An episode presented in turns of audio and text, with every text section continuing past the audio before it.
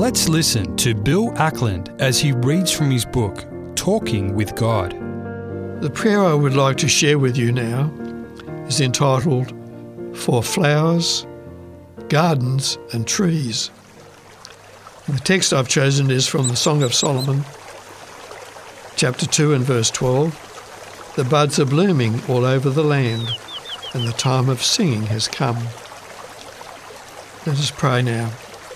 Today, dear Lord, we seek you in your creatorship, for so many of our blessings in this life depend upon your power to foresee, to create and to sustain. You did not provide just the essentials of life, all in a very dull shade of grey, or in a jarring bright orange to burn our eyes, but in your perfect wisdom and love, you made the colours of the rainbow and every shade represented there, all in perfect harmony.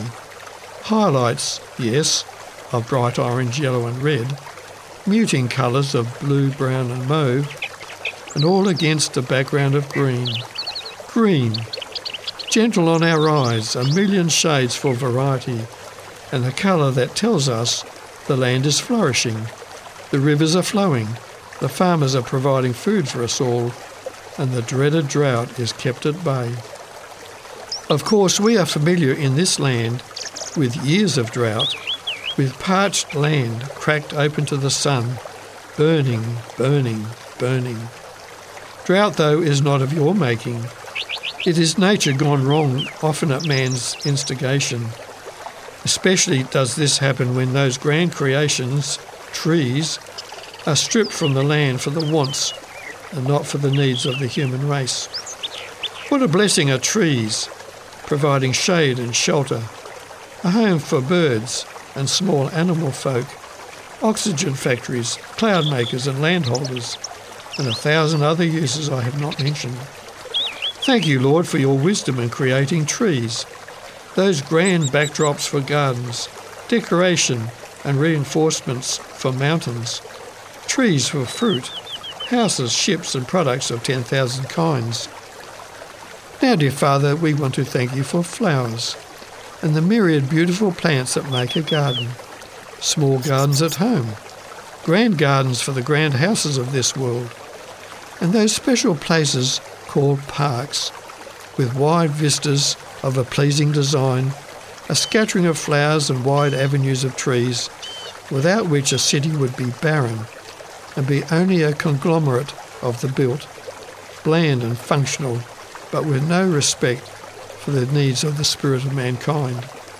We need to be uplifted each day from the routine of life and to have open to us thoughts of a higher level of life than we can now enjoy. Thank you, Lord, for flowers. Before I go, dear Creator God, I want to be specific and thank you for roses, sweet peas, dahlias and gladioli. These flowers illustrate what true beauty really is. I cannot forget the trees, Father, the true giants of this world, the karri, mountain ash, karri, redwood and sequoia. I thank you too for clambering vines and lush berry bushes, for mangoes, a fruit like no other, and for passion fruit, which remind us of our Saviour, who makes all this possible. Thank you, Lord, for flowers, gardens and trees, and the promise of Eden's garden restored when the earth is made new again. Thank you for the tree of life, to which all other trees bow their branches and acknowledge the life-giving properties you have placed in it. Thank you, Lord, for flowers, gardens and trees that open our hearts to listen to your voice speaking to us. In the Creator's name we pray. Amen.